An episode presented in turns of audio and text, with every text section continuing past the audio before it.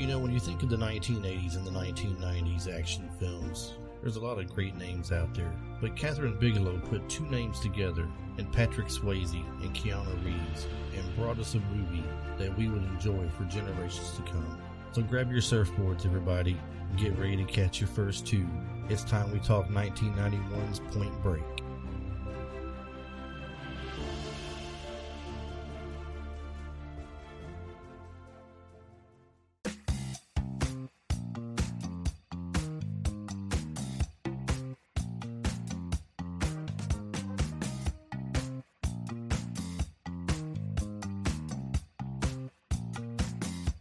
Welcome back, everybody, to the podcast again. My name is Chris Adams, and we are the Retro Life for You podcast. Co-hosting with me again this week is Sarah from Two Chicks Talking Flicks. Sarah, how you doing? I'm doing great. How about you? Pretty good, pretty good. You know, one more time since you're here a second time around, go ahead and give us a rundown of your show for the people who might not have heard you the first time you were here. Well, we are two lovely chicks that like to uh, discuss movies. So we pick one uh, movie generally every episode, and we discuss it, review it, and give us uh, give a rating. So we have fun. Gotta have that fun, like we said last yeah. time. You gotta have that fun. Uh, we're gonna have some fun tonight. We got a pretty good episode here. We are touching on the 1991 version of Point Break. Uh, one of my favorites for Patrick Swayze's movies that he uh, had out, and he's had quite a few that I did like throughout the '80s. But I mean, I, I if I had to now, being that I'm older, I, I would have to pick his '80s movies over his '90s movies. But in the '90s, I think he may have had some of the most success that he had in the movies.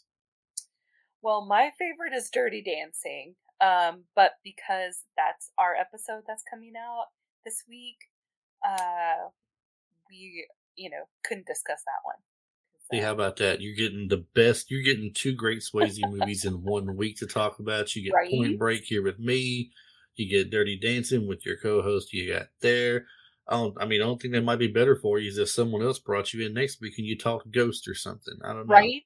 I actually I mean, saw that for my like eighth birthday, and um, I remember seeing this one in theaters, and that's the last time I've seen it but I legitimately thought that I was going to marry Patrick Swayze as a kid. like, he was my man, and I wholeheartedly believed I was going to marry him. And as I was watching this movie last night, I was like, Keanu Reeves is hot. That's all I could think the whole time. And I completely forgot the love that I have for Patrick Swayze. So I, I think we all went through that phase when we were younger. Not that it was Patrick Swayze, but I'm saying, you know, like, you know, I was going to marry Daisy Duke one day. You know, I mean, she was there. She Dukes of Hazzard. She got the short shorts. You know, I mean, that was my wife right there. Surely I would grow up and she would marry me. Didn't to find out that I grew up, and apparently she did too, and she was too old for me then. So, but still, I mean, we all had those those uh those teenage crushes and stuff that we all go through and Patrick yeah. Swayze was one for the women for sure that they all flocked over to. So must have been yeah. the hair, I guess. Maybe it was the hair. Um, he, well, okay, so he just had a look. It was just a thing, and I love Dirty Dancing. I say it's my favorite movie, and most of the time that is a hundred percent true. Um, but I I own it in like several different facets and um, I saw it when I was like super super young. Um, you know, this came out in '91. I was like seven or eight. So this came out, I saw it, and then Ghost came out, and I saw that for my birthday. So I was a very young kid, and I loved Patrick Swayze. Well, you know, Dirty Dancing had a great soundtrack. I would give it that. And I did like the movie. I mean, it's not one of my favorites, but I did like the movie. I could watch it. I mean, nobody puts baby in a corner. True. At all. I have but, a T-shirt that says that. But baby's not in this movie. This is Johnny Utah. We're talking, and uh, Bodhi. So. Which is a dumb name. Every time I heard Johnny one? Utah, I was like know, Johnny Football. I, I think they, uh, you know, what they said, Johnny Johnny Utah. I'm thinking Johnny Unitas, the real yes. player. And I don't know that's why they did it or not, but that's the first thing that comes to mind. And it's funny, this is not the first movie. I'm sorry, it's not the only movie that he's played where he was a former quarterback from Ohio State. Yeah, the other one was the replacements.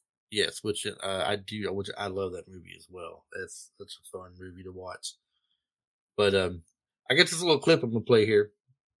I had saved this. I was watching it yesterday just to refresh my memory because, like you, it's been a while since I've seen it. And I remember watching this, but I kind of remembered it differently. But then again, what I remember differently, I'll, I'll, bring it up after the clip is over, so so I can tell everybody. But here's the small clip. It's about a minute long. Special Agent Utah. This is not some job flipping burgers at the local drive-in. Yes, the surfboard bothers me. Yes, your approach to this whole goddamn case bothers me. And yes, you bother me! And Pappas! Oh, for the love of Christ. How the hell did I ever even let you talk me into this whole boneheaded idea to begin with? Harv, we're working undercover. It takes time.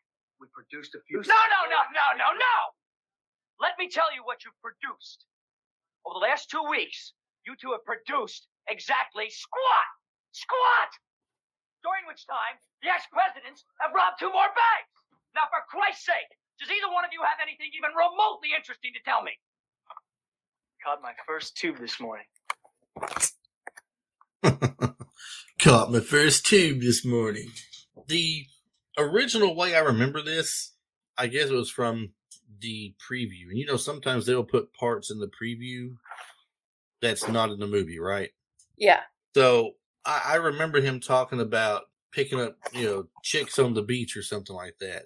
And Keanu Reeves looks at him and says, I believe the term is babes, sir. you know, not the I caught my first tube this morning, but still, I mean, it just it just kind of made me laugh when I watched it. Uh, John C. McGinley, we were talking about this earlier before we started this recording. He he is you know such an obnoxious boss in this movie, constantly screaming, constantly yelling at them. There's no point of calm in him ever. Doesn't seem like, and the the best part of the movie uh, that that made me want to cheer is when Gary Busey just lays him out in the Yeah. bank uh, when they're at the bank for one of the crime scenes, and just you know he says, "There's one thing I've learned in all these years that you haven't." He says, "What is that?" And he just knocks him out. He says, "Respect for my elders." yeah, like you know, you think of Keanu Reeves and you think, oh, he's like a surfer dude, and he just, I, I, I equate him with Bill and Ted. Yeah, Um, it's hard not to. Yeah, it's really, really super hard not to. And so when we first meet him, you're like, okay, he's an FBI agent. He's, you know, well studied. You know, he was a lawyer, I guess. Is that true or not? We don't, do we know? I don't. Rec- I don't recall if I don't recall if that was a truth or just a story going undercover because uh, he did go to Annapolis, I believe, but I don't know that he went for to be a lawyer. Um, and so, you know, he he didn't have that surfer vibe, and I was surprised. And then all of a sudden, he's like, "Yeah, I, I, caught that pretty big wave this morning," and I was like, "Dude, okay, there's the Bill and Ted." And You expect to see the little air guitar pop out at Yeah. any moment. Yeah, like you see that wave? It was excellent. totally. Yeah, I was just like, "What in the world?" It. I thought it was really funny. Well, to get to give a quick rundown of the movie, basically, it's in Los Angeles, California. A gang of bank robbers that call themselves the ex-presidents commit their crimes while wearing masks of ex-presidents Reagan, Carter, Nixon, and Johnson. The FBI believe that the members of the gang could be surfers and send young agent Johnny Utah undercover at the beach to mix with the surfers and gather information. Utah meets surfer Bodhi and gets drawn into the lifestyle of his new friend. So it's just a quick rundown of it. It's not exactly accurate because the FBI didn't believe that the Yeah, members it's of just gang were surfers. Yeah, it was just Pappas. Pappas had the, the, the theory that they were surfers. The rest of them laughed at him. Uh, didn't think it was legit. But then along comes Johnny Utah and helps him prove that based on uh, stuff they've gotten from the crime scenes that there were traces of like sand and different types of minerals in the sand based on different parts of the beach and they narrow down the area where they even surf at you know exact with it Yeah. Where they now they got to figure out who's the ones who are doing it. So they got their eyes on this one group uh, that they think might be it because Johnny Utah's already had trouble with them because he's he's surfing in their area, and apparently surfers are protective of their territory. Don't want anybody Yeah. new in there messing things up. So I was some like, dude, why does that matter? Another wave's gonna come, bro. Like, yeah, what, what's the big damn both deal? of them, both of them take a wave at the same time, and the other guy who believes it's that's his part of the beach, uh, you know, they they both crash. So he gets out on the water and he punches him in the face and Yeah. knocks him back into the water. Then cuts the rope off his board, so the board takes off back to the shore. So he gets out there and he's decided that he's been there long enough and nothing's really happened. He's found he's been punched twice and crashed like 40 times or something. So he's uh, up there, I guess, washing the sand out of his hair and everything. And the guys walk up to him, they turn the shower off, and basically they're about to mess him up. And I don't know if Yeah. you noticed or not, or if you read it somewhere, but lead lead singer uh, the Red Hot Chili Peppers, Anthony Kiedis, is one of the guys from that group. Yes, I did read that. So I don't know how many things he's been. in. I know that him and uh, another band member, Flea, have been in several movies for little bit parts, you know. Uh, but he he was in this one here. You want to know a good? fight. Oh. Uh, go ahead. Uh, I was just gonna say. So after I watched this movie yesterday, um, I was watching uh, Netflix, and I had heard that there was Woodstock '99 uh, documentary on Netflix, Mhm. and um, there's a one big scene where it has the Red Hot Chili Peppers, and um, you get a good glimpse of Flea's um, penis Oh, in the, mo- the documentary, and I was like, "Oh, that was way more than I thought I would see of him today." I'm I'm sure that's way more than what most people in the crowd wanted to see of him. yeah, He he he doesn't exactly strike you as the kind of person that the women are chasing after, um, unless it's just because he's a guy in the band. I, I don't I- know. I would have thought with the confidence to go in front of all those people, he would have been um, stacked, um, or playing a much larger guitar, but he was not.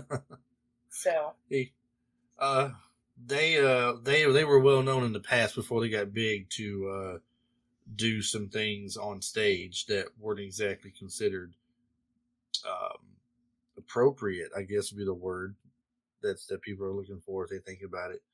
Uh, I I think I think one time they came out wearing nothing but a sock, and I say oh a sock. yeah, I say a sock, so you can imagine where the one sock was worn at and what it was covering. So I do that's- remember that. that's something that they had. So they're they've been pretty well known for doing some extreme stuff at times. So it doesn't surprise me at all that yeah, they hit the Woodstock thing and do something like that. yeah. They took their um, socks off at Woodstock.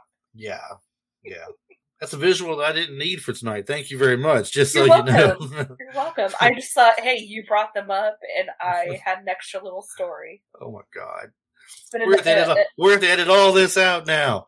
no, it's Just been a very interesting Just- 24 hours. I'm, I'm just kidding. So we got the little synopsis bit out of the way. I'm going to bring it up here. The movie itself had an estimated budget of $24 million. It grossed worldwide 83,531,958. I thought it The grossed lady- 90, but Well, I mean, it's there's in some places they est- they said they estimated that it grossed about 90 million. I, I think they're rounding it up. uh, Uh, it, it's it's probably a little more than 83, but probably not quite 90. Is probably what it is, and they, I, I think they kind of you know buffed it up a little bit to say it made 90 million. They were talking about Kathryn Bigelow uh, directing this movie, and it was the one that she had made the most money on until 2012 when she made Zero Dark Thirty, yeah, and she made more off of that one. Uh, there's a rumor about this as well. I don't know if you read on that. Uh, herself and James Cameron rewrote the final script. yes, and he's not credited. Right. It's it's officially uncredited, and it's because of a unresolved issue with the Writers Guild of America, and I don't know what the issue is. I didn't deep into, uh, you know dig into that or anything to see, but Well, did you see who was supposed to direct this movie? uh, originally no, I did not. Yeah, um, I, I oh goodness, now I don't remember the name, but I can tell you what movie they directed instead. Um, instead of doing this one, they chose to do Thelma and Louise. And Okay. um, I thought that was really interesting because when I was looking at who was supposed to play um, Johnny Utah, it had all these actors listed. And as soon as I saw that um, he was directing Thelma Louise, I was like, uh, Brad Pitt should have been up for this part. But maybe he couldn't because he was doing Thelma Louise. It could be. It could be. Val Kilmer uh, went for the part of Johnny Utah. Now, I could see Val Kilmer, and I could maybe see Johnny Depp, but I saw that um, Matthew Broderick. They, they offered it to Matthew Broderick. I mean, why? Fer- Ferris Bueller. They No. offered it to Bueller. I- I- Bueller. I kind of get the hype, but he looks nothing like a surfer guy.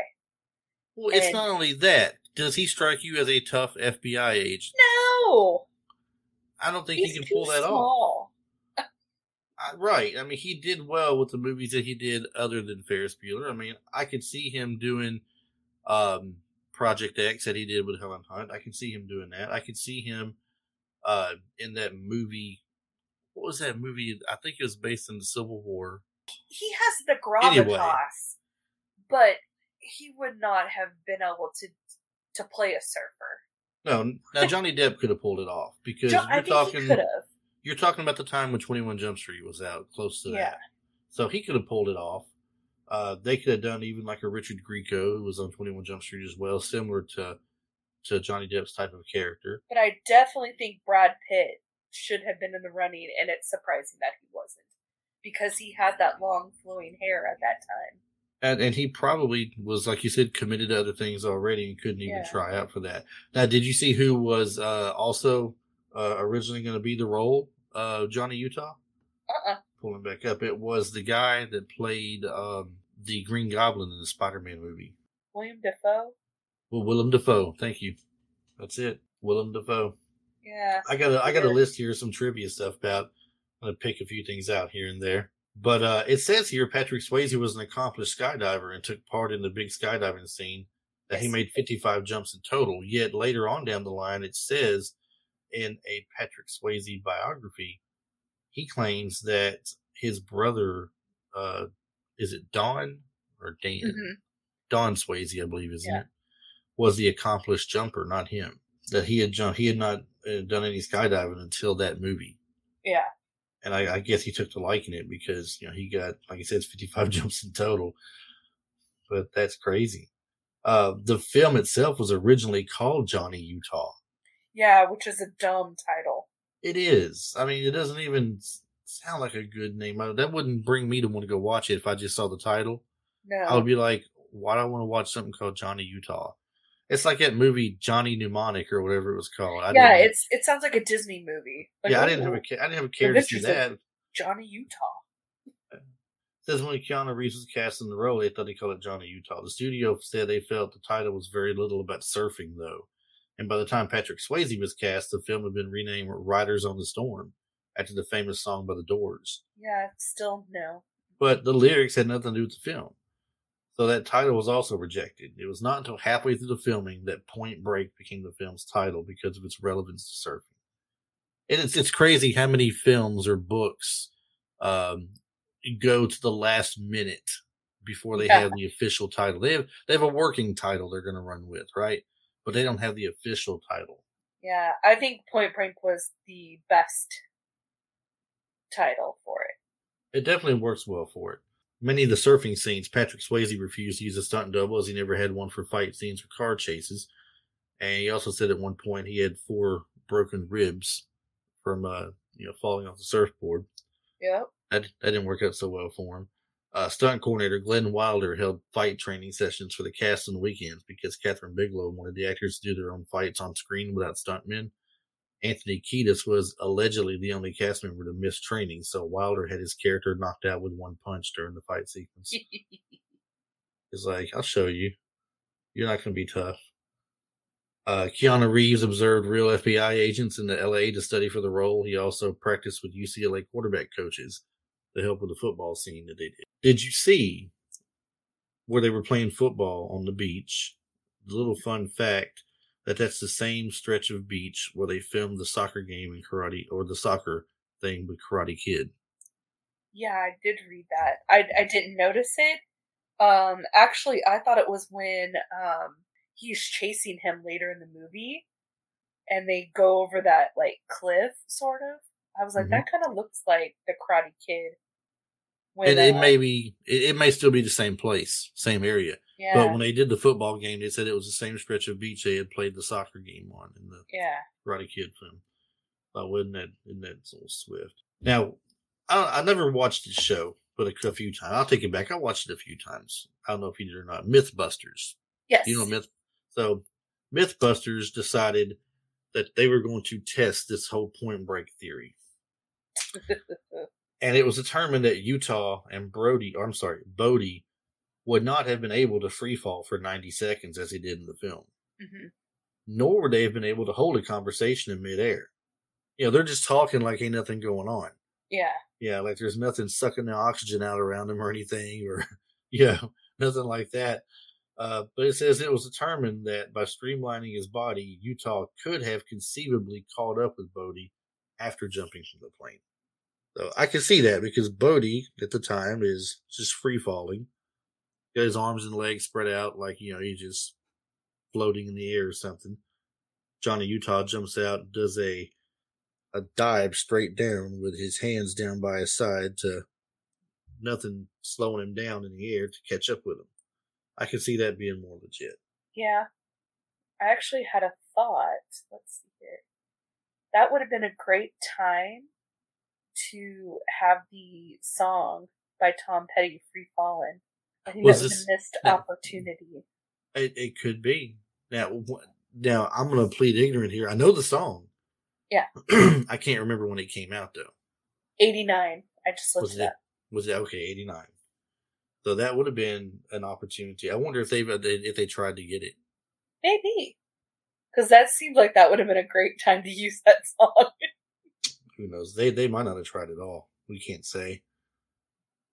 It says here Johnny Utah became an FBI agent after a knee injury ended his football career. In real life, Keanu Reeves was once an aspiring hockey player who suffered a knee injury and went on to become an actor. Patrick Swayze also suffered a serious knee injury playing football and went on to become an actor. yes. Something about bad knees. Well, it also didn't help that he danced a lot. Right. Because he was a dancer before that. Yes. Let's see. I mentioned Kathryn Bigelow's highest grossing film until Zero Dark Thirty. I mentioned that one already. Now they took some training from from professional surfer Dennis Jarvis in Hawaii. Uh, he said he remembers Patrick said I'd be on a board a couple times, and Keanu definitely had not surfed before, and Lori had never been in the ocean in her life. You know, Lori Petty. Yeah. So this was all new for him, basically. Uh, but I believe that they had said that Keanu Reeves liked it so much that he continued surfing well after that. That it was just something that he was really into at that point since he learned. Yeah, he I- seems like a surfer. I've never, I've never tried it before. I mean, I was in Florida for a little bit, but in the, in the part of Florida I was in, you know, it's not like you get good waves there. It's in the Gulf Yeah. of Mexico where I was at. You know, it's not where they're really well known for getting any any cool waves in for surfing. Although some people did try there, I will I'll give them credit for trying. It's just very Was- choppy.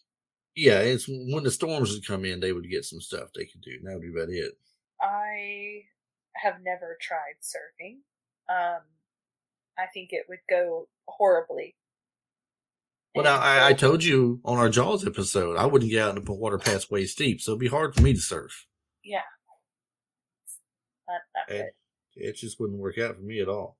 Let's see here. Kathryn Bigelow fought to have Keanu Reeves as Johnny Utah. Apparently, they didn't really want him at the time, but she fought to get him on there. Uh, she insisted she wouldn't film the movie without him. The studio and producers were interested in looking at higher profile actors at the time, like Johnny Depp. So they really wanted Johnny Depp. Yeah, no, I just I don't I don't see it. I see it more than uh, Matthew Broderick, but Well, yeah, absolutely. Keanu Wheeler said he wouldn't. He, he he couldn't pull it off. and and uh, Johnny Depp as a football player, or Matthew Broderick as a quarterback? I don't think so. Well, I mean, yeah, I'm, I'm, I'm, when you bring it up like that, and I think about it, Adam Sandler as a quarterback, is he believable as a quarterback? Uh, more so than the other two. But I start to say they made him look like a quarterback though when they redid the longest yard. Yeah, but there's a difference. He's tall. Yeah.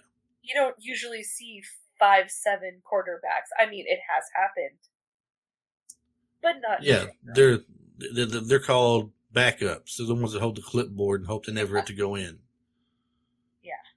Yeah, uh, I could call a few names out of people like that, but that wouldn't be nice. though. uh, did you know the film inspired a piece of cult theater, Point Break Live, in which the role of Johnny Utah is played by an audience member chosen by popular acclamation after a brief audition. The new Keanu reads all of his or her lines from cue cards for the duration of the show and to capture the rawness of Keanu Reeves' performance, even from those who generally think themselves incapable of acting. In 2013, Gary Busey attended the performance and received rapturous applause from the audience when he joined the cast on stage. Lori Petty would also turn up and participate in the live action performance. Yeah. Why? Why? I don't understand why they think uh, Keanu was so raw and real. But why would you do a live version in theater of this of this movie? I don't know. Where That'd be kind of fun, but I, I don't. I don't even. I'd go I, I can't. I, I can't see it. Especially if Gary Busey showed up. I would I mean, totally that's, go to that. well, that, that's different to see Gary Busey showing up. But I mean, if Gary Busey didn't show up and it's the actor Joe Blow, Jane Doe from the audience doing the part, do you really want to go watch that? I just, uh, for me, I, I couldn't sit through it. I wouldn't. I don't know. That I think that would be kind of interesting. The 20th Century Fox had made plans for a sequel to the film to be released in the summer of 93. And says, in fact, a script had been written and was in pre production. Despite the film grossing $90 million worldwide, the studio decided to scrap the project. That has to mean that they couldn't get nobody worthwhile to take the parts that they wanted. Uh, Maybe. I I don't know for a fact. I, I I'm curious what you think on this. Was was Johnny Utah still an FBI agent at the end of the movie? so I don't know because he did let his hair grow out, but then His I hair, thought, yes. but then I thought, out. well, maybe it's because he's traveling around trying to find this dude. So And that's, that's what why he his hair. right, and that's what he was doing, traveling from place to place. He told him, "Hey, he missed him a week in one place, and uh, found the dead body of his other partner in another, and and now he he said, but I knew you wouldn't miss this storm. I knew you wouldn't give this up." Yeah. and he knew he'd catch him there. So I, I wonder though, was he still an FBI agent? He had his badge and he tossed it in the water, but it looked like he was losing that status when they made him rob that bank with him, and his Yeah. partner took off with him to take him in, like he was going to give him the the you know take him in so he didn't get him back with a squad car like every you know other guy criminal Yeah. had done things. And then they they leave and go catch him at the airport where his partner gets shot and killed and he's forced to leave in the plane. So he goes, uh, what? They skydive out and they're in Mexico, hmm and he loses him there, and that's where he's reunited with Lori Petty's character. Yeah. All right. So it from that point on, he's lost him. He's gone. Now they skip ahead by what a year. Yeah, I'm I not think- sure how far in the future it is. I, I want to say it's like a year because earlier in the movie they're talking about that that 50 year storm and how Yes. next year it'll be coming in. So it was sometime in the it was sometime in the next year. It may not have been a total of one year, but sometime in the next year when he finally catches up with him. And like I said, he still has his FBI badge. He's looking at it and he just tosses it in the ocean Yeah. after he realizes it's done. I finally got him. It's over with. The guy killed himself on the wave.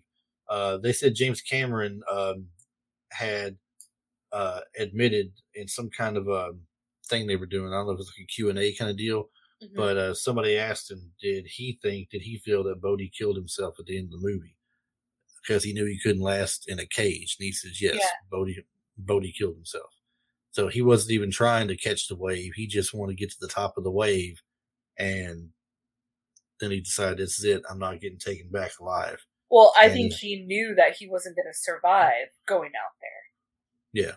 It was going to a- be uh that kind of mission. No matter what he did, he wasn't going to come back. and that's a good possibility as well.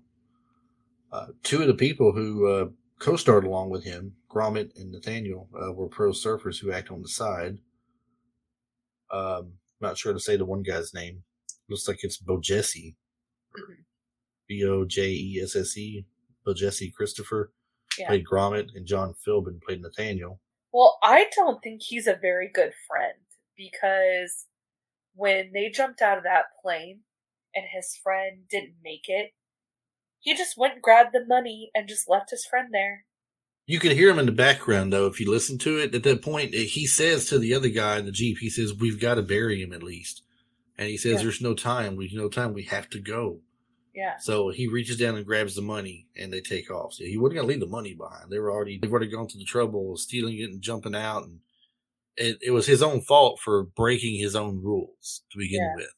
He, he decided to go for the vault. They'd never go for the vault. They just take Yeah. the quick cash and they leave, and that you know finances the fund for a while. And they've been doing it for how many summers? I, I can't remember how many summers it is now. I know it was why- 27 banks. Right, but over over, over so many years they've been doing it. Yeah. and they keep saying that they do it to fund their their summer lifestyle wherever they're at. And you know they were leaving uh the states and going somewhere else, I guess, where they get more of a summer feel for their surfing and everything. I don't know where they were headed to exactly, but if it was just in Mexico somewhere, or if it was going to be somewhere else altogether different, or what. Uh, this Yeah. says Keanu Reeves' first action film. His past career was mainly composed of teenage movies and art house films said some critics even criticized the film because of this, fearing that Keanu would ruin his serious career. I'm trying to think after this movie. He had a couple he he had a couple of movies that would be considered a serious type role, like a drama.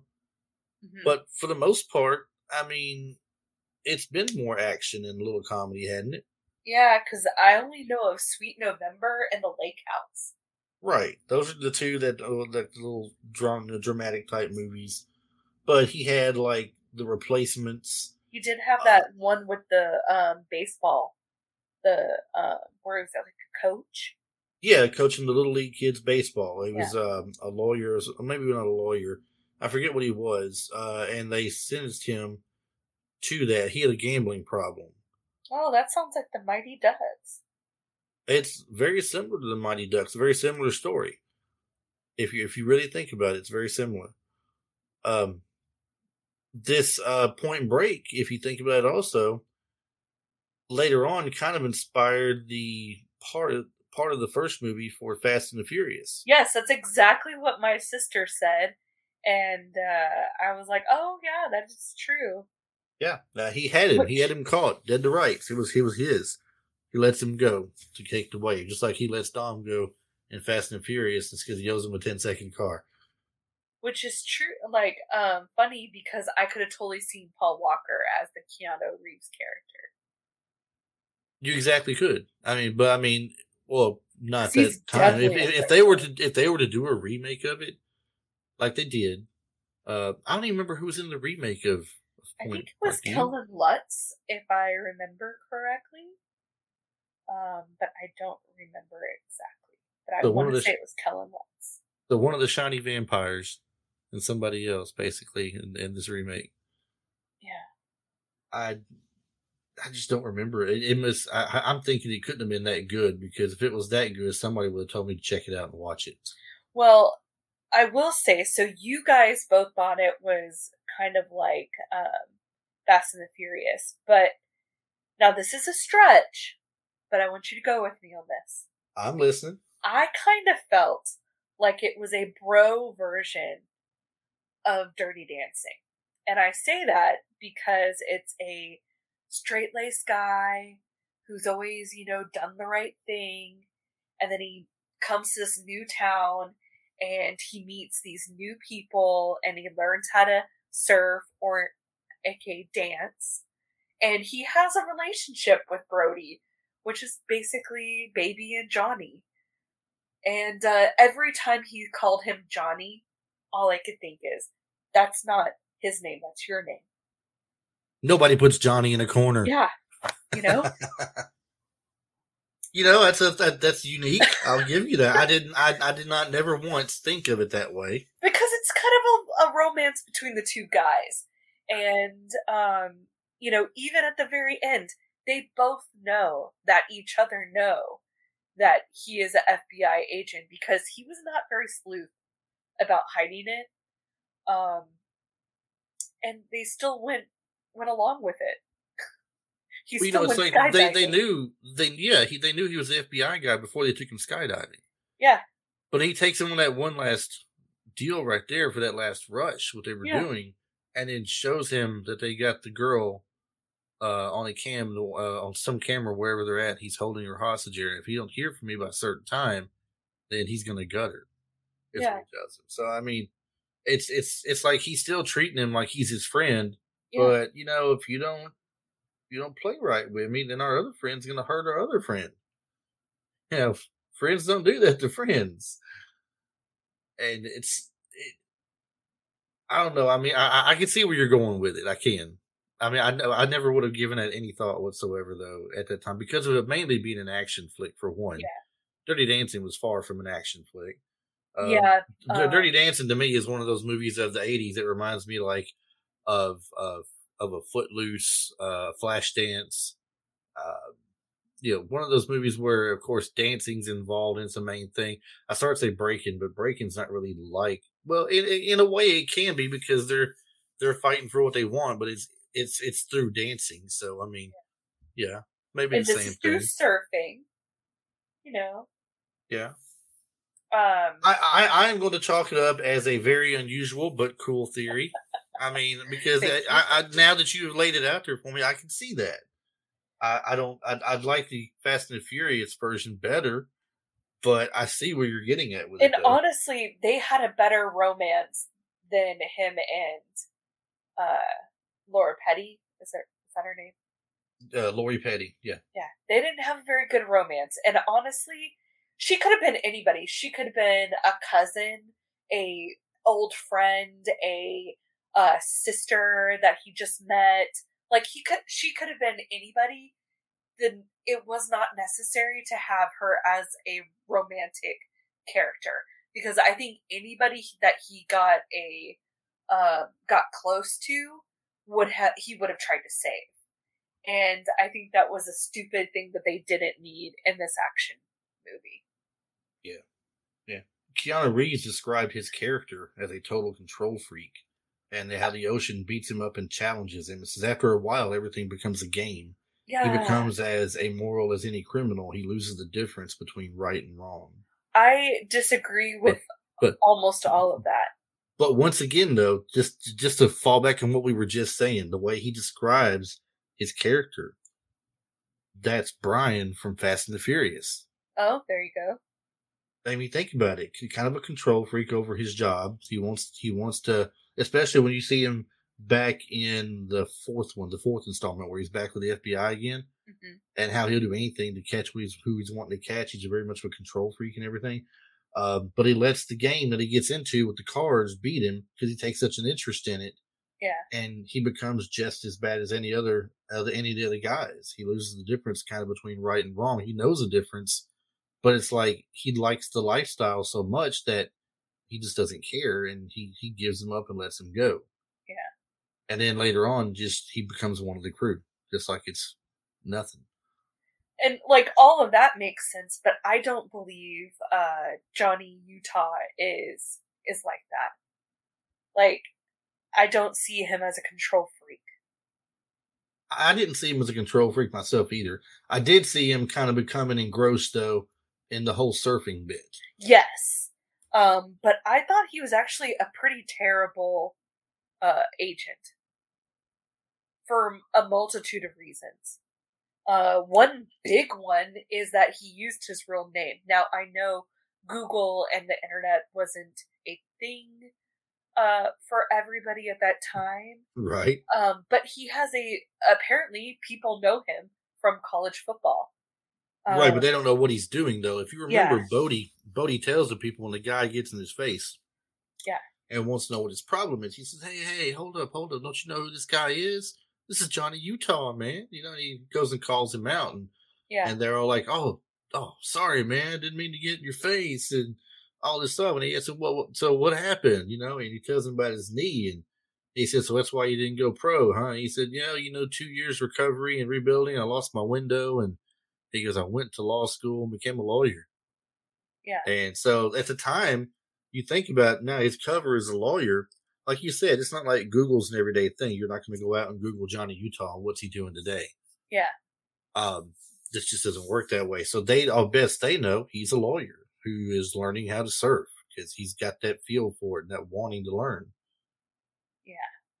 But the worst mistake he makes is when they're on that stakeout and he's, you know, is like, hey, who got out of that car? And uh, his partner was like, oh, I don't know. I didn't see anybody. And then they see them coming out of the bank. And he's like, freeze, FBI. And I'm like, dude, Yeah. you just blew your cover, man. Like you're undercover. You're not you're not just Yeah. like some average FBI agent. Like you're undercover trying to get these people. You can't blow your cover like that. And let's not forget, at the time, before he did that, they already had the theory that Bodhi and the crew might be the ones they're looking for. Yeah, and they So now, if that's the case, you're banking on catching them right now, right there, that they're not going to get away. And I understand as an FBI agent, he is sworn to do his duty. He should try to stop it in the act and catch them right then and there. You can't just let them get away and see if you can catch them with the money on them later. Uh, he has to try and stop them. So now he's got no choice but to blow his cover. And you can see um, Swayze under the uh, under the the one the the Reagan mask just staring at him, and they're looking at each other. It's like both of them instantly. It's like Keanu's like he knows it's him. You know, Johnny Utah knows it's him, and Bodhi Yeah. knows sees Johnny Utah for what he is now, and, they And- get in there and leave. And why does go. he know who he is? Because they have a connection. Because it's a bromance. He It's saw a- his he saw his bro through the mask. Like it was they they just knew it was each other. And it's because they have a much deeper connection than him and that girl. It, that's True. all. Yeah, I, I- I see it. I see it. But Uh, like Patrick- they should have had other people there. Why were the only ones on this stakeout? Like you're not Well, supposed to. they- uh, they took that upon themselves, if you remember, because Yes. they didn't have. They had just had the one sting that they thought was the dead president's. yes. As it turns out, it wasn't. It was another thing somebody else was working on. And the cop, oh my god, I can't remember what the cop's name was. It was undercover. But when I saw him come out there, uh, and he was and he was just berating them for ruining his undercover work for so many months. Yeah. I looked at him and I thought, I know that guy. I know that guy. That, that looks like Yeah, he looks familiar. he looked like a younger version. I'm trying to think of what the guy's actual name is. I can tell you some other movies he's been in though. Uh, he was in Saving Private Ryan with Tom Hanks. He was like his second in command with him. Uh, Tom Sizemore. He Yeah, looked it- just it like he reminded me so much of Tom, but I didn't see his name in the credits.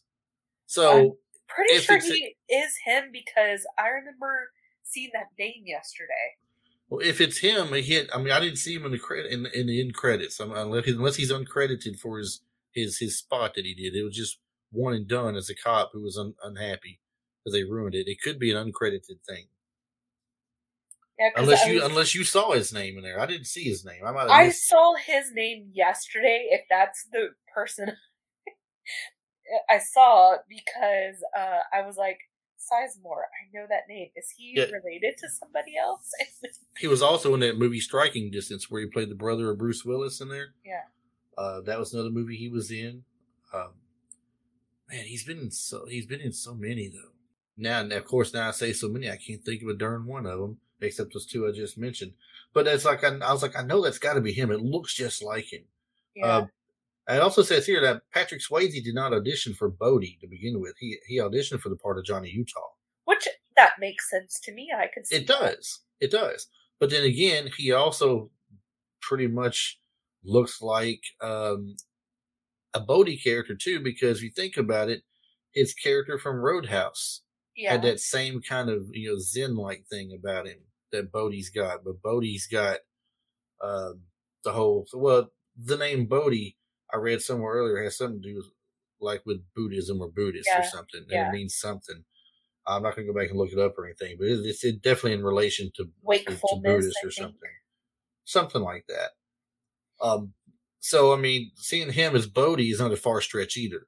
yeah. There was also something somebody said they thought was a shot back at um, Patrick Swayze in Roadhouse, but it turns Yes. out this is a real place though. It's it wasn't just a shot at Roadhouse; it's a real place. It's been around for a while, and it was called Patrick's Roadhouse. yes. Still hilarious. I mean, coincidence or not, it was it was it was a nice little little jab I thought to have in there to make people think of. You know, they're they're they're giving us a little shout out to some of his other stuff and everything. I thought that was kind of cool. Uh, anytime I watch a movie and I see a direct reference to another thing that somebody else did, I'll give you a couple quick examples. Uh, the movie Prey that just came out, that's a prequel to Predator. Mhm. Uh, if you haven't seen it, anybody hasn't seen it, great movie, go watch it. I loved Predator to begin with, and this was a very good one to do. And they had a couple of lines in there that was just like from the first movie. So when in the first movie, when Schwarzenegger says, "If it bleeds, we can kill it," you know, they say the same thing in this movie, and it's it's a tribe of Indians that this thing is hunting at this point because they're the ones that are there showing the dominance, I guess, along with some trappers that he that he kills.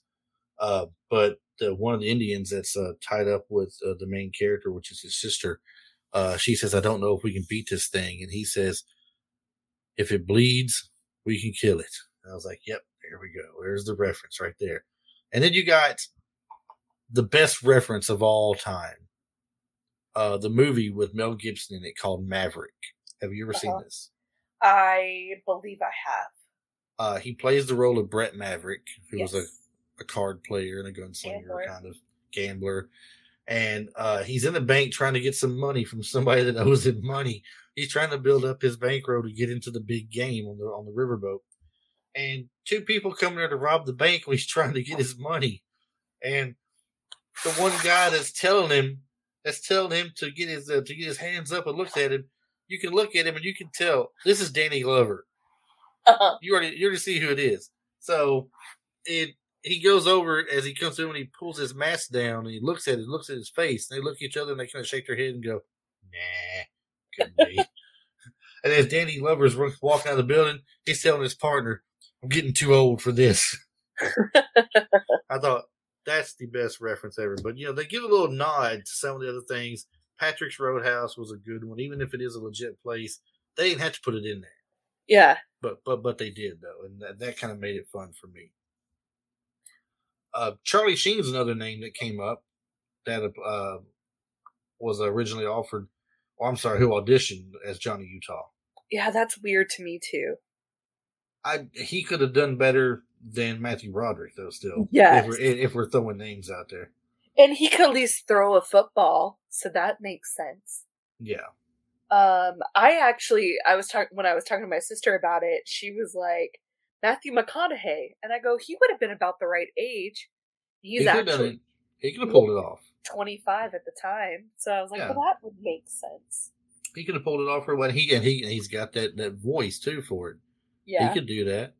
I mean, can you imagine him, Bodhi, walking up on the beach and Johnny Utah played by by uh, by him coming over there and he says, "How you doing?" He says, "All right, all right, all right." actually, I mean, I that- feel like he would have been a better Bodhi than Johnny Utah. that could have been something. Conaughey is Bodhi and Patrick Swayze is is Johnny Utah instead. that would have made more sense, and he would have been like super zen. You know, he has that zenness to him. They're both from Texas. Like, I Yeah. think that would have been a perfect casting, actually. Now that I think Did- about it. Did you see the the little fun fact about it? It says when Bodhi is introduced to Johnny Utah on the beach, he remarks that Utah's surfboard reminds him of a '57 Chevy that he used to Yes. have. Yet, and what did Swayze drive in Dirty Dancing? A 57 Chevy. yes. Since you bring up Dirty Dancing earlier, Um, and of course, I I was watching this movie last night, and I'm listening to the end credits. I'm watching the end credits, trying to see if Sizemore's name was in there. That's what I was looking for. And I hear this song, and I'm like, man, that song rocks. I say, I know that band. I know that band. I was like, that sounds like Ratt. Sure enough, it's Ratt. Hmm. Nobody Rides for Free, recorded especially for the film soundtrack, does not appear on any of their band studio albums, uh, but it is included in their greatest hits, Ratt and Roll 81 to 91. The song was also their final single released by the band in its classic lineup form. I guess when they did the greatest hits thing, they released that song as their last single. that Um, was cool for that was cool for me because that's that's the kind of music I like the best right there. I'm one of the big hair band people. they had some really good quotes in this movie too. Um, ones that I was like, "Huh, that's pretty progressive for a '91 flick." um, when he says that uh, they're all young, dumb, and full of Uh huh. fill in the Yeah. Uh, I believe that's. I, I think they actually used somewhere else though, in a previous movie somewhere, and I think I don't know if it was a war movie. I think it was a war movie it was used in. So it's not that surprising to hear it, but I mean, for that movie, I thought it was kind of surprising they would throw it in there because it wasn't really Right. necessary. Yeah, and then the jump or jerk off, and I was like, "Whoa!" It, they You were a little, they were a little risque with some things in there. Yeah, a little bit more than I would have I would have thought. Um, I really liked the guy who plays uh Nixon when he's specifically Nixon. Yeah, I am not a crook. I'm not a crook. Except that you were. So- Yeah, excuse me, you're robbing the bank. uh, since you brought up a little unnecessary things they had in there, the F word is said 105 times. yeah, which I didn't even notice. No, Well, because today we're used to hearing it in practically everything, but uh, even back in '91, it wasn't uh, such such such progressive of a time that the F bomb is being dropped every two seconds or something. It seems like in this movie, once every dialogue, you're hearing the word, if not once or twice. Which is weird because like I I saw that statistic and I was listening for it and I didn't hear it. So they're pretty good at burying it because I had no idea it was said that Mm. many times. I was surprised when I saw that. Uh, the girl dan- the girl that's seen dancing after the guy shakes his tongue at the camera when Johnny Utah enters Bodhi's house party Mhm. is Betsy Lynn George, and she appears in Billy Idol's "Cradle of Love" music video. You want to And know I a fun remember- fact? What's that? Um, I get Billy Idol and David Bowie mixed up more times than of- I can count. A lot of people used to if they weren't fans of the of the music. Uh, Billy Idol was just some you know good hard rock. David Bowie was more like '80s rock. But oh yeah, no, I know both of them and I know their body of work, but for some reason, anytime like I used to play trivia, and Mm-hmm. anytime they ask a trivia question, I'm always like David Bowie, and it's always Billy Idol or vice versa. yeah, who was in the midnight hour wanting mo mo mo? David Bowie. No. Billy And Idol. Billy Idol wasn't dancing in the streets either. Yeah, I don't know what my problem is, and I always get them mixed up. Keanu Reeves liked the name of his character. He says it reminded him of star athletes like Johnny Unitas and Joe Montana. Well, he has dumb theories because it was a stupid dumb name. Do you remember the kid he's talking to at the surf shop? Yes. All right, the kid's Don't name is tell uh, mom the babysitter's dead. it- his nickname is 15 or something in the movie. Or he says it's a conversation where 15 surprised someone like Utah would take up surfing at a late age like he is. He says, I'm 25 years old. He said, It's never too late, man. But in a strange twist of fate, it says Christopher Pettiet, uh, that pays, plays the role, did not make it to 25. He died from a drug overdose at 24. Yep. I did not know that until I, I just read this last night. Like, well, that's Yeah. interesting. A few days after, or a few weeks after his 24th birthday. I saw that Uh, too. Elizabeth Berkley had a small scene in the movie that was cut out. I don't know what she played, but I mean, it was cut out. It says Um, so. I mean, one thought I had while watching this is that guys are super easy to please because um they so easily welcomed in Johnny into the group and all he had to do was catch and throw a football. and they Yeah. were like, "Oh, But then once they realized who he was, he was a star college athlete. yeah." They're like, "Oh, now- now their him in our eyes- group." yeah. Now their eyes got bigger. I mean, that's like saying years ago when Peyton Manning was at Tennessee. Anybody in Tennessee that saw Peyton Manning about and about or out and about would want to talk with him and hang with him too, because he's a star college quarterback at a at a college, which might not be a top college like a Michigan or a Texas or you know something like that. But I mean, he's made this the college into something big, and he's real popular. Yeah, So you know, guys are easy when it comes to sports. That that's for sure. yeah. Speaking of sports, I got one more last fact for you because we're getting pretty close to the hour mark here at 57 minutes. Uh, one more thing about the fun facts, and we'll close- close the movie on out. But Keanu Reeves and Patrick Swayze appeared in another movie about sports together. Do you know what that was? No. It was Youngblood. It's a hockey Oh, yeah. movie back in the early 80s. Uh, Keanu Reeves was a uh, opposing team goalie, and uh, Swayze was on uh, the other team with Rob Lowe. Ooh, Rob Lowe. So Rob Lowe was a part of that whole not Brat Pack thing, but uh, the whole outsider deal. Uh, they had a ton of people in outsiders. Well, he was in the Brat Yeah. Pack. Was it was was Rob Lowe a Brat Pack? Uh huh. I only Yeah, remember him it was- being. It was basically everybody that was in St. Elmo's Fire and or Breakfast Club. See, I only remember him being in St. Elmo's Fire though. I don't remember him doing other movies with the people like uh uh in um it's like you had the Breakfast Club, Emilio Estevez and um Anthony Michael Hall, for example, right? Mhm. Well, both of them, I believe, were yeah, they were in Weird Science. No, no, uh what's that movie? It wasn't it was Anthony Michael Hall and somebody else in the Brat Pack was in Oh yeah, where he plays a football player. yeah, he's a football player being, you know, courted by the different colleges. Is it Johnny Be Good? Johnny Be Good, yes. And one of the other Brat Pack people was in there. Or maybe you know what, maybe that was maybe it was Robert Downey Jr. and they both did Weird Science together. There was quite a few people that was considered Brat Pack members though. I mean, it wasn't just the people from you know, Breakfast Club and. Elmo's Fire, but it's mostly no, them. but it was mostly them, and uh, Mostly. it was because Andrew McCarthy's considered one too, but you didn't see him in the other movies with him.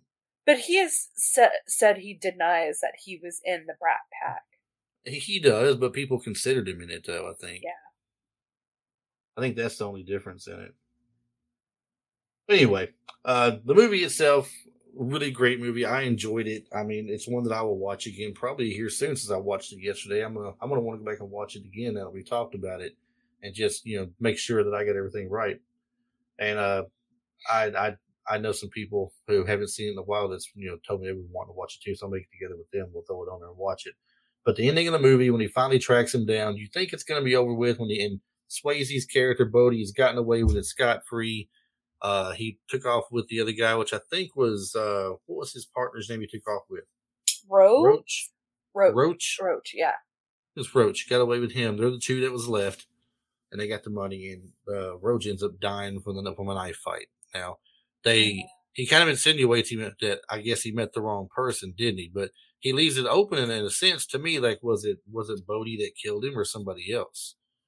So, yeah. I don't know. Maybe him and Bodhi got into it because of how Bodhi got greedy and everybody got killed basically and died off from the last thing they did because he got too greedy and went for the vault. I don't know. It didn't really it doesn't really say that specifically, but uh, so it's just down to him and now Johnny's finally caught up with him. He's got his man. They fight. Uh, just when you think Bodhi has won and he's about to drown Johnny Utah, he lets go of him and lets him up because he just can't kill him.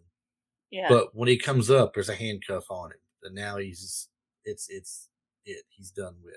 And he knows it. And he's mad. And he's screaming and you know I can't live in a cage. He goes, Come on, man, just let me go. Let me hit that wave one time. Where am I gonna go? You know, I can't climb the cliffs. I'm not gonna paddle to New Zealand. Just let me go this one more time, you know. So he says, Yeah. Yeah, okay. So he lets him off of and lets him go. And uh, the cops are out there, and I think I think he's in Australia. yeah, Is where I think his thing. Okay, because the cop sounded like he was Australian, Yes. and he goes out there and he says, "You let him go. He's you let him get away." And he says, "He's not getting away." And he walks. He keeps walking, he says to himself, "He's not coming back." Yeah. And, and sure enough, he gets to the top of the wave. He's real high up there, you know, tall, tall wave. and just crashes down and the wave crashes down on top of him. You know, nothing's going to survive that as Yeah. hard as it comes down on him. So in the story, in the movie, and you see Johnny Utah toss his badge out into the ocean, signifying that he's done with the whole thing. Now, the question left remaining to us all, like I asked you earlier, what you thought, we were we're still not sure. Was he still an FBI agent when he caught him? Did he quit being FBI right there? Did he throw it in the ocean out of frustration? But he's still an FBI agent. Everything's up in the air. No one really truly knows. Maybe it was Gary's badge.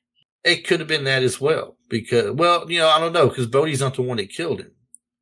Uh, the guy that uh, jumped out of the plane with him, he's the one that shot him. Yeah, but he's been lo- working on that case forever. So maybe he threw Gary Busey's badge in the because Well, no, hold on. Actually, the other guy shot Busey's character in the back, I believe, where you got him Yeah. and killed him. But Swayze did get the last shot on him, though. Yeah. I believe, didn't he? So if Something like that's the that. case, if that's the case, maybe it was his badge, and he thought, you know, you know, we got him, and he tossed it out there. That's something to go back and look at because you get you get a close up on the badge. I didn't stop Yeah. and look at that if it had a name on it. I'm gonna be so excited if it actually has his name on there. Gonna, when we are when we are done with this, I'm gonna go look. I'm gonna go see, and if it is, I'm like, kudos to you. That's that's a, that's a good catch. Yeah. Catch. So, well, let's go ahead and, wrap this up. Uh, I mean, much as I hate to, it's been a good conversation about a great movie and everything. And I, this is the kind of things that I really like. But we got to go ahead and wrap it up. We're at an uh, hour and three minutes here. So one more time, run down for the people uh, where they can find you at on social media for your podcast and what you've got coming up and everything. We are at Two Chicks Talking Flicks on all platforms, and um, our next episode. You can't Oh, put uh, Debbie in the accepted. well, yeah, we're gonna have that, but um, our next episode is going to be accepted. I'm sorry. I thought. I, I thought you said Dirty Dancing was upcoming next. I'm sorry. Well, yeah, our Dirty Dancing's coming out the same day as this episode, so Oh, so that's that's dropping Tuesday. yeah. Okay, so your no, so tomorrow. So your next one is accepted. What's accepted about? Um, it's where uh they built make their own college because they didn't get accepted in anywhere.